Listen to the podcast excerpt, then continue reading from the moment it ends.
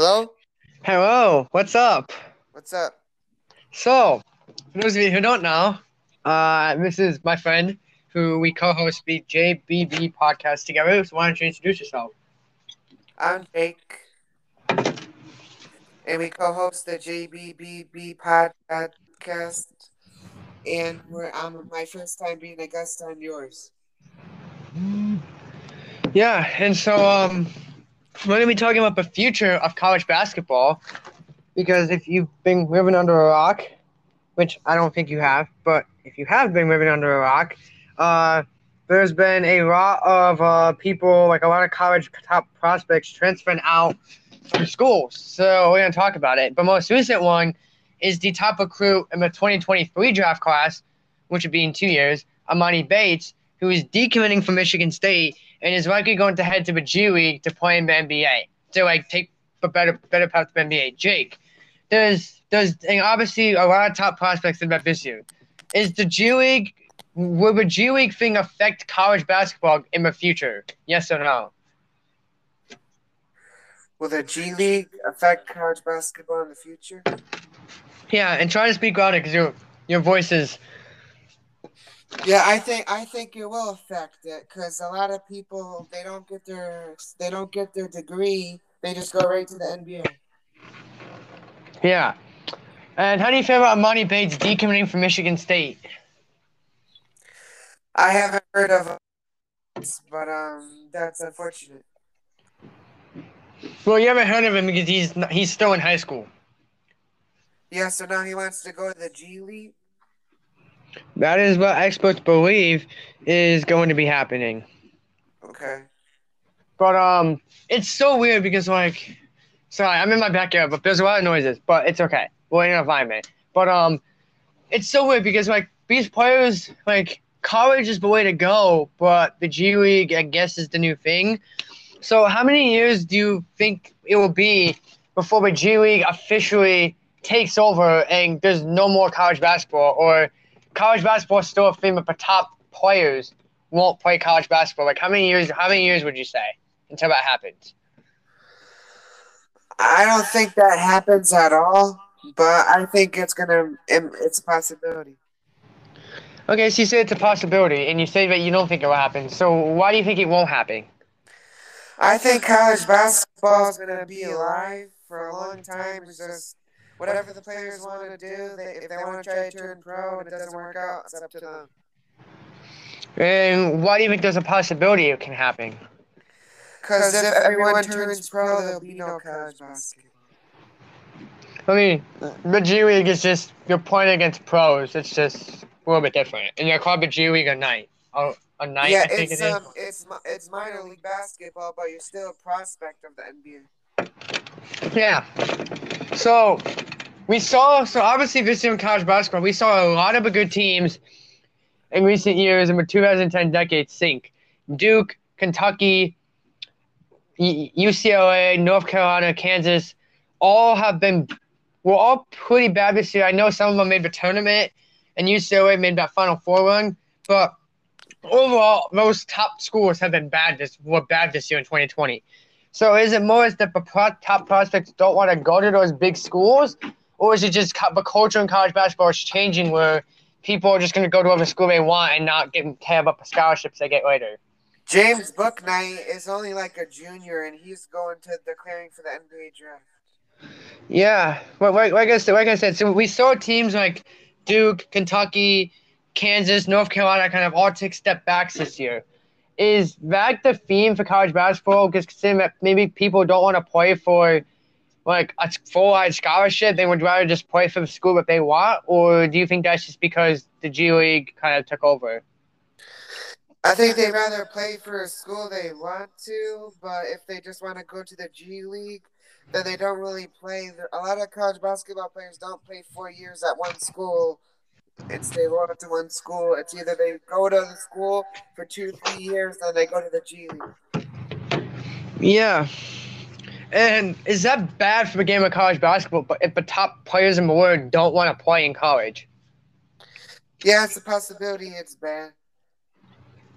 like I said, if you can speak up, try to speak up. Um, why yeah, is it it's a possibility it's bad that college basketball culture may be tra- changing. I think for sure UConn compared to UConn women's basketball, the players say with the UConn women, but for the guys they don't say. Yeah, and I can answer that. It's because, and I did, I actually did some research on this. So, um, with the whole Paige Bueckers thing. So let's do it. So let's talk about this because it's a little bit, it's, it's a little bit of a sexist topic. So back when the WNBA was created, I think it was back when the, w, the WNBA was founded. Uh, it was known that women weren't going to be these top like college basketball players, kind of kind of what we've seen from Paige Bueckers. And so the rule when the WNBA was created that the girls have to stay four years, but the guys who are typically the more better support athletes could can only stay one year. So now that now that you officially know like why the women stay four years and the men don't, how does that like what are your thoughts on that, Jake?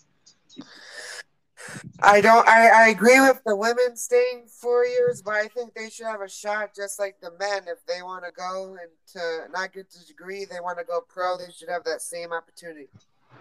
I agree, and, and I think that and like obviously at the time it wasn't being perceived as like sexist, but I think now the world we're living, where there's just a bunch of other stuff going on, uh, I think that you gotta consider moving, maybe letting girls who want to play WNBA level one year, just let them go play one year. Uh, but I don't think the rule change will change anything. But again, if they want the option to, I think they should get the option to go play for a year. Why is it? Why do you think all the guys they don't stay and they go pro and then it's because work out? I just explained it. It's it's because it's because when the WNBA was founded, back when it was founded, I'm not sure. I didn't go into that it was more than likely that the guys were going that guys are better, but guys were just better, like physically better at basketball than girls. And so when the WNBA and the NBA were founded, because the owners felt like guys are more physically fit and all that for basketball than women were, they they, they allowed the guys to stay leave for one year, but but the, the girls have to stay for four years to kind of build their resume up as like a top player in the world. Yeah. But um that was kind of that was just kind of like a fun fact. And so, did you uh, know that um, sticking with the team of college basketball, um, Gigi Bryant would have been 15 years old to, today.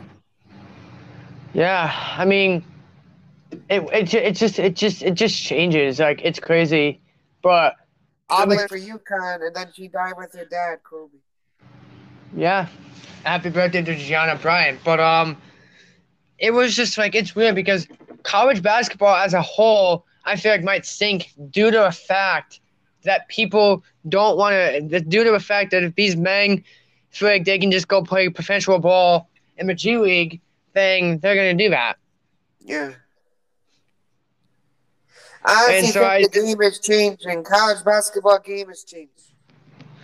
I mean, I wouldn't say the game has changed. I just believe that the there's just not enough high interest in basketball anymore because I think now, due to the fact that you can go pro, like that you, that you, that you can come up pro by playing in the AAU, or you can go play in China or like Japan for a year, yeah. or you can just or you can go play in the G League. Like it's nothing against college basketball. It's just these kids would rather go play overseas or play in the AAU or you know just st- stuff like that. That's just that's yeah, I agree with that.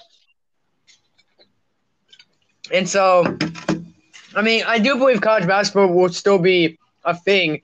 I'm just thinking like 40 years, four to five years, it's not going to be as good as it is. We're like, oh, Duke and Kentucky are playing. It's Zion versus Karl-Anthony Towns. Like, I don't think we'll see those matchups. Obviously, they were in two different draft classes, but you get the gist. Like, I don't think we'll ever see like people talking about like, oh, Duke versus Kentucky. It's Zion versus Cat, or you know, it will probably be like, oh, it's just Illinois versus Michigan, and these guys have you know, but it's still it's still gonna be a thing. It's just it's not gonna be a highest praise because the top players in the world aren't going to their schools. How can we think coaches always change? Because Kim Mulkey, famous women's basketball coach, now basketball Hall of Famer, well, she's been one. And now she went to LSU in her hometown to coach basketball, and they had some conflict with Baylor. So, for, but coaches from college coaches, for them, it's all about the money. Like they don't care where they coach. They don't care if they coach at D three, D two, or D one. all they care about is the money and how much money they're going to be making. Because you have to think about it. Because you have to think about this. In, in the world, in the world, like like these baseball players and these basketball players, do they really care where they play? No. What's most important to them? Where they're going, if they go to NBA to get money. It's all about the money. They don't care where they play or where they coach or what. Like they just all they care about is the playing the game they love and the money. That's and that's just how it is. And so like and Well, so some I, assistant coaches they leave their school because they want to get a head coaching job. But with Kim Mulkey, she just wanted to make more money and go back to her hometown. I mean, I mean, so I mean, she also did play there, but you know, I think it just depends because like if you look at Porter Moser of Loyola Chicago, he left Loyola Chicago, built a solid Final Four and Elite Eight program there, and then he left to go to Oklahoma. So sometimes it's, it's sometimes it's not just that the coaches want to leave for the money, and also like They just get better opportunities. no, it's no, it's because sometimes they want to go prove that they can to like over a program like that they can lead a Power Five school, like especially these low-ranked coaches, kind of like Porter Moser, who was at Loyola Chicago. He they want to prove that they can be a top coach in a Power Five conference, which is a Big Ten, the Big East, the Big Twelve, the American Athletic, like those big conferences. These small, these small coaches in like these environments, like these small conferences, like the MAC or like conferences like that. Those coaches want to prove that they can lead a team in a Power Five. So if they get an opportunity to leave for a Power Five school, they're gonna take it. Yeah, they want to show that they can lead a better conference or better school. Yeah, and like it, it, it just it doesn't it doesn't change anything. They just want to lead a Power Five conference. I hope that Porter Moser does good with um with Oklahoma. Yeah, but like And I hope um Moki, I think she would do good, and I'm I'm actually happy for her that she can. She played at LSU. Her son played college baseball at LSU. Now he's a prospect in the MLB, and now it's a homecoming for her. Yeah, and like, and, and sometimes that has to do with it too. Like Mike Woodson, he was an assistant coach at the Knicks. He played at Indiana college basketball, and now he's going back there to coach for them. So sometimes, sometimes for these players, like these guys, it's not just about the money. It's about it. That school, that program has some type of thing in there, and they're just going to take it. Yeah. Did you hear that Shea Ralph left UConn for Vanderbilt because she was never going to get a head coaching job because they have Gino? That's her call. I mean, she's trying to do what she can, so respect it. I would to- I totally respect it. But um, What's your opinion on like UConn women's basketball, like tanking in the big games? Gino has not been able to win in the big games for quite some time. I wouldn't necessarily say it's his fault because you can't blame it on the coaching. Because at the end of the day, what, what, what us like, I, like, and this is this is gonna kill me as an athlete to say, but what people don't realize at the end of the day is that the coaches are not the ones playing the game; it's the athletes. And so Yeah. if you lose, so if you lose the big game, it's not the coach's fault most of the time. It's the athlete's fault because they didn't follow a game plan. So you can't. So like in the sports world, if like if the Patriots win a Super Bowl, you can't blame the Falcons or like for example, you can't blame the, de- the defensive coordinator for letting them win. Y- You have to blame the defensive players because they didn't follow through to stop the offense from scoring. Yeah, So- I agree with that. And I, I like the players don't play good in the big games, and Gino doesn't coach as well. I wouldn't say- just- they can do I wouldn't say- just they're not doing good. I wouldn't say it's not that he doesn't coach in the big games. It's just that his players are not doing what he's probably telling them. Yeah, it's a very young team, and we're always Yeah. a young team. So. So like, and like again, people do people like to blame the coaches for it, but at the end of the day, the coaches don't play the game. The athletes do. So at the end of the day, if you lose the big game, it's kind of the coach, uh, the players' fault, not the coaches. Like, let's talk about the March Madness format. I like the round of 64 and all the teams that move on. Or, but let's talk about like um, all these stats with March Madness. Like, there's like there's a lot of upsets this year, but usually there aren't up. ups usually there aren't any upsets based on the stats. I mean, there's always been upsets. I mean, look at UMBC; they upset Virginia as That's a as a been sixteen. one-time- Yeah, but like, yeah, but here's the thing: at the end of the day, it all comes down to to be to the players, and it also comes down to experience. Like if you have a coach, if you have a coach who is brand new to is brand new to coaching college basketball, like like let's say he was a former player and he never he never made an NCAA tournament as a player, and he never won any big awards as a player. And, and, then and then let's say UConn hires that, that guy as a coach, right?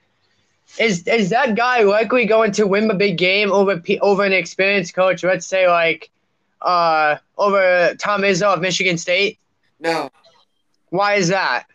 Because they're still learning the game and they're their first year coach, and it takes time to build a program it's called lack of consistency because because what because what most people tend to forget is when when a new coach comes in to a program, usually the will transfer out of that program because sometimes they feel because sometimes they feel like they don't they won't fit in with that new coach. And so you have to realize that if you don't have anybody who's like, like for example, if you make the final four, but nobody on your roster has been in the final four, uh, are you going to win the Final Four game? No. Because it's because of lack of consistency. And so the reason why upsets happen in college basketball is because either the team just overlooked their opponent, or no, excuse me, they underlooked their opponent.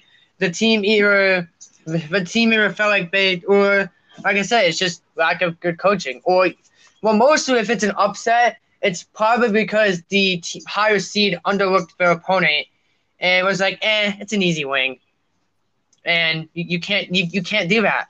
What are your opinions on Baylor's head coach bringing that program around, complete turnaround? I mean, shout out to Baylor for winning the NCAA tournament. They deserved it. Haven't won it since 1962 or 40, one of those years. And shout out to them. Uh, they beat a really good Gonzaga team, who people are still, including myself, are like overrated.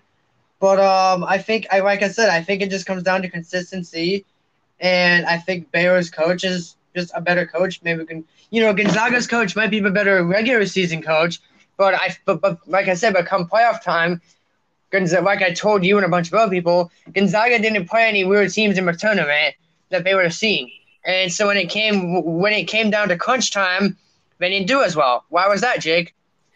Because they didn't they didn't play good teams. Yeah, they didn't play it. Well, I wouldn't say they didn't play any good teams because no, they, they, they, played good teams. It was just like um their their way to the tournament. The final game was a little bit easier, and Baylor was like the underdog, or maybe no, they thought of they were the underdog, but they just no, came out and beat the. I wouldn't. I, I wouldn't say that. I think it's because again, Gonzaga Gonzaga only the only team that they saw in the tournament. I mean, the only team that they played that made the tournament was BYU because they're in the same conference. Other yeah. than that, Gonzaga didn't see Baylor. They didn't see Michigan into a tournament. They didn't see a Michigan State into a tournament because of their weak conference. Yeah, they have a weaker conference, and then Baylor came out and showed them that they could actually do damage. Yeah, and it's be and that was because of what the weak conference. The lack of consistency. It's because it's because it brings if you if you put Gonzaga in a conference like the Big Ten or the Big Twelve, they would be a good team because then they would see those other powerhouse schools like a UConn or like a Syracuse. But because they play in a conference that doesn't isn't as big, they tend to get overlooked because people overrate them because oh they were undefeated. They were undefeated in an easy conference. Put them in the Big Twelve and see how they do. I'm, yeah, people I'm, thought that Gonzaga was gonna win, but like like people like you or other people, I think they're overrated because they're gonna lose a lot of their good players, and we'll see if they can keep it up next year. I don't think they're overrated. I just think they're overrated. Com- I think they're a good regular season team. I just think but they're never gonna playoff time. They're not as good like they. I just don't think they're ever gonna win a playoff. I just don't think they're ever gonna win a national championship due to the fact that they don't play any real competition. Yeah. Because let's put it this way. Let's put it this way if like I'm gonna use the high school term because it's easier. If like like let's say all high school plays a very easy conference and they go undefeated, right? They go undefeated, and and then they come in the tournament. They have a Cinderella type of run, and then they come in and they play a team that's beating the top eight scores in the conference because they're a good team. Are they likely gonna win? No.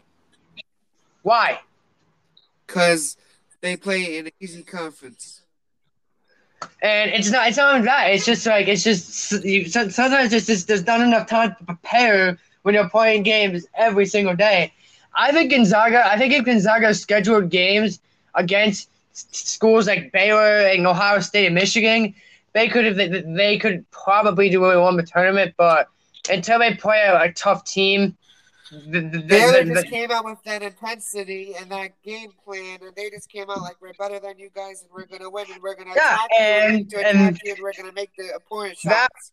That, that was because again, Gonzaga didn't know how to play Baylor because Baylor was that one team that Gonzaga didn't play. Like, had it been UCLA that beat Baylor, Gonzaga would have won. But because of Baylor was just, but because Baylor was a better Power Five team, because Gonzaga doesn't play in a Power Five conference, Gonzaga got Gonzaga showed that maybe they're not as good of a playoff team like they are a regular season team. Yeah.